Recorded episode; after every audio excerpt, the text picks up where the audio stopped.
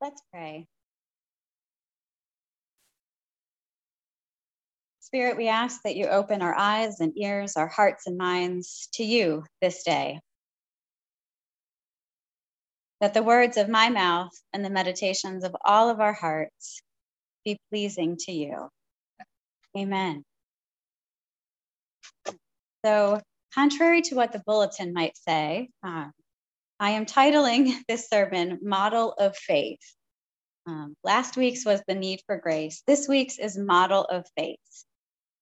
So I want you to think about something for a minute or so. Did you have any heroes as a kid?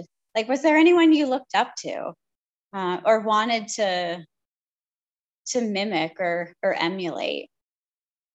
I know um, a lot of people had someone like this, uh, someone that they looked up to, whether it was a parent or a teacher or um, maybe a famous person. There, a lot of people look up to people. It's normal. And I think in some ways, one of the reasons that we have mentors, both in, I'll say, in work and and life and and religion is that we need people to guide us, right? So if you were to think about who you look up to as a Christian, who might it be? And from where do we get our examples? You heard in our first scripture passage from Genesis 12 um, about a man named Abram. This is the same person who was later renamed Abraham that we heard uh, Paul talk about in Romans chapter 4. And I love the stories of Abraham. Um, I love a lot of the stories of the people in the Old Testament because, in in so many ways, as one of my seminary professors said, uh, the Bible tells the worst about God's best.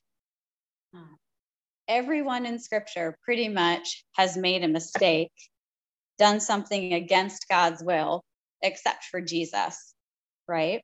He's kind of our, our ultimate example. But I think for, for those of us who have perfectionistic tendencies, looking up to Jesus can make us generally feel bad about ourselves because we will never be that, right? At least on, in this world, we will never be sinless. We will never be God. And um, we can't even really, we can't even understand what that means, I think, in a lot of ways. And yet, uh, we do have other people in scripture that we can take things from.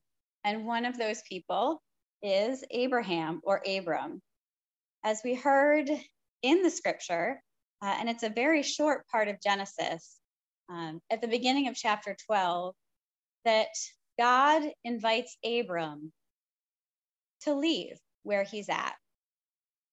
And this might not sound like a big deal, but three or 4,000 years ago, to leave everything that you knew to go someplace different was a huge deal. He was invited to leave his country, to leave his kindred, to leave his father's house. And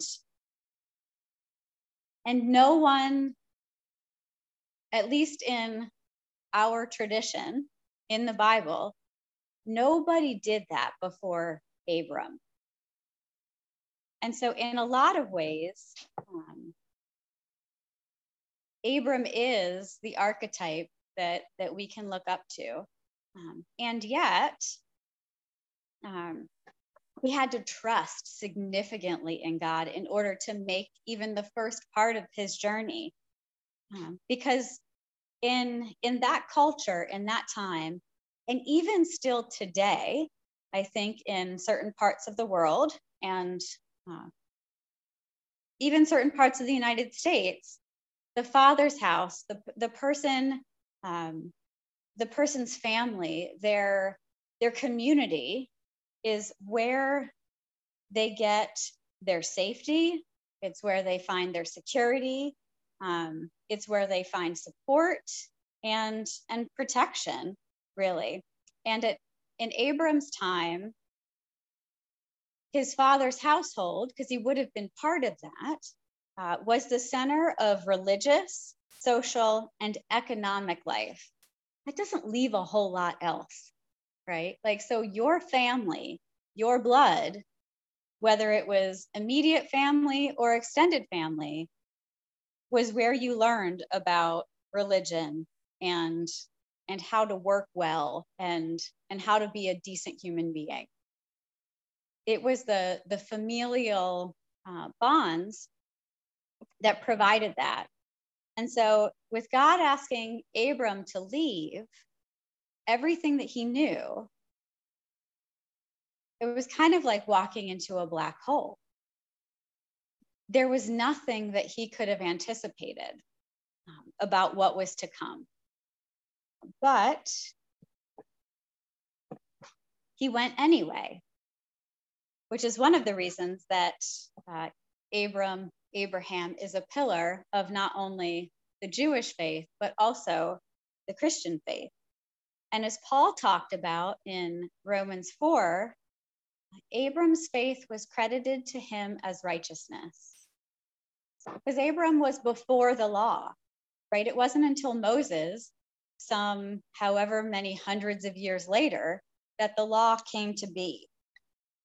And so, with no law, Paul says that there's nothing really to obey. Um, and so, Abram's righteousness was based on faith and trust. Depending on what translation you read, um, it could be, you know, Abram believed God and then went forth, or Abram had faith and went forth.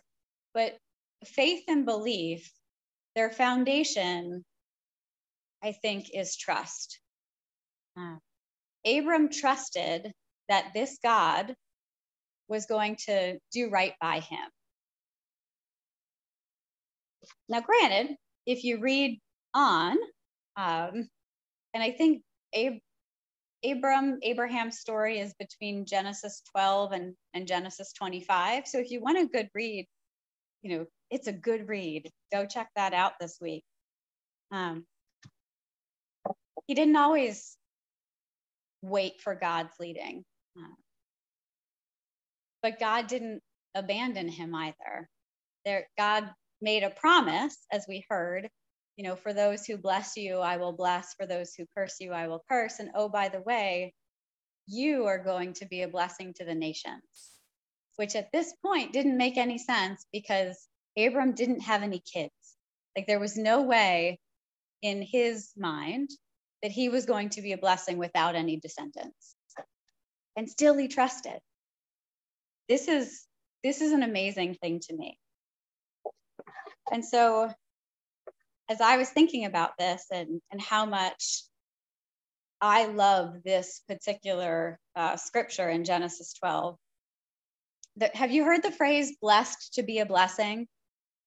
Um, if not, that's okay. But it's it's something that's often said uh, by Christians uh, that indicates kind of the gift that we've received, and so we want to extend it to other people. Uh, and it's one of those things where we demonstrate our faith by our actions. Um, and as I was reading one of the commentaries for for Romans, uh, the woman talked about how how grace god's offering of love of unmerited favor if you want an official definition of grace comes before any of our action last week we talked about justifying grace and this week um, this this extension of god's love before we are in relationship with God, before we know God, is something that we as Methodists call prevenient grace. It's God's work in our lives before we realize it's God's work. And and to me, that's a beautiful thing because that just reinforces the promise that God gave Abram, right? Of you will be a blessing to the nations. Uh, it it doubles down on the promise of who Jesus is, of being, you know, life and and spirit, and our our Savior and Messiah. Grace comes first. God's love comes first. And one of the interesting things that I think, and Romans has so much to teach us. Like it's kind of a, a Cliff Notes version, if you remember what Cliff Notes were, uh, of the big themes in scripture. Like it connects the Old Testament and God's work through Jesus. It connects all kinds of things together to give a pretty good summary of God's action, God's saving action in the world um, from the very beginning. And and all of this is about in one way shape or form our inner transformation and it's about our belief and trust in the one in whom we read, uh, you know, the person that is being described in scripture. Uh, it's more about our inner transformation and our relationship than it is with simply and only following a set of rules. Because Paul says very clearly if it is the adherents of the law who are to be heirs, faith is null and the promise is void. Faith is irrelevant if all we're to do is follow the law. So, uh, one of the other people that I was reading uh, to prepare for this says this, and this is a quote The focus of the narrative is not who Abram was, but who he will become. It's about his transformation. It's about his trust to take that first step to leave his country and his kindred and his father's house and to go where God is sending him. And then to continue that transformation as he goes about the rest of his life. So if Abram slash Abraham is a model of faith for us or as someone we can look up to. And the story that's written in scripture is about more of who of who who he is becoming than who he was. How can we look at that for our own lives? Right? The question of who am I becoming is an important question that we need to answer with God's help. Um, and it goes into this idea of grace coming first, right? So one of the commentary commentators that I was reading talked about how um, this question of does discipleship come before doxology? And doxology in in this example is basically praise of God. So does praise of God come before or after we actually, you know, start to get an idea of what God has actually done for us. And in some ways, we have made it in church so that praise can only come after we've done something, after we've read our Bible, or after we've accepted Christ as our Lord and Savior, or after, you know, we've had our first communion, right? Like for whatever reason, our tradition dating back 2000 years has put uh, markers in place to signify our growth um, in discipleship. And yet, grace comes first. Prevenient grace comes first. So, for me, as I continue to to dig into especially Genesis 12. there's a couple things that I'm reminded of. God's grace comes before our action. As I've been saying, grace comes first. And God's invitation to us, whatever that might be, like God's invitation to Abram to go away from his family, comes before our response. So our faith, in whatever way that looks, however we demonstrate that, is what does the heavy lifting. It's not our works, it's not following the law, because pretty much all the New Testament writers have said that that's not possible. And we know it to be true, right? We can't follow the law to perfection, it doesn't happen. So, how do we rely on God's grace? How do we trust what God is doing in our lives or trust God even when we are really not happy about the situation that we're in? And also, how do we think about the good news? You know, the, the gospel itself, this message. Does God's invitation come before our response? Or do we only get to participate because we respond affirmatively? Is it grace before action?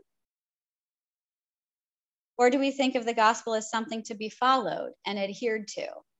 Have we converted it in our minds in some way into a set of laws or a set of behaviors that we are to follow? So I want you to think about this. If you were to be telling someone about God's love, um, about Jesus, which seems more inviting to you? Someone that says, you know, God loves you and wants to be in relationship with you. And that's what Christianity is about. And I'll help you develop this relationship with God.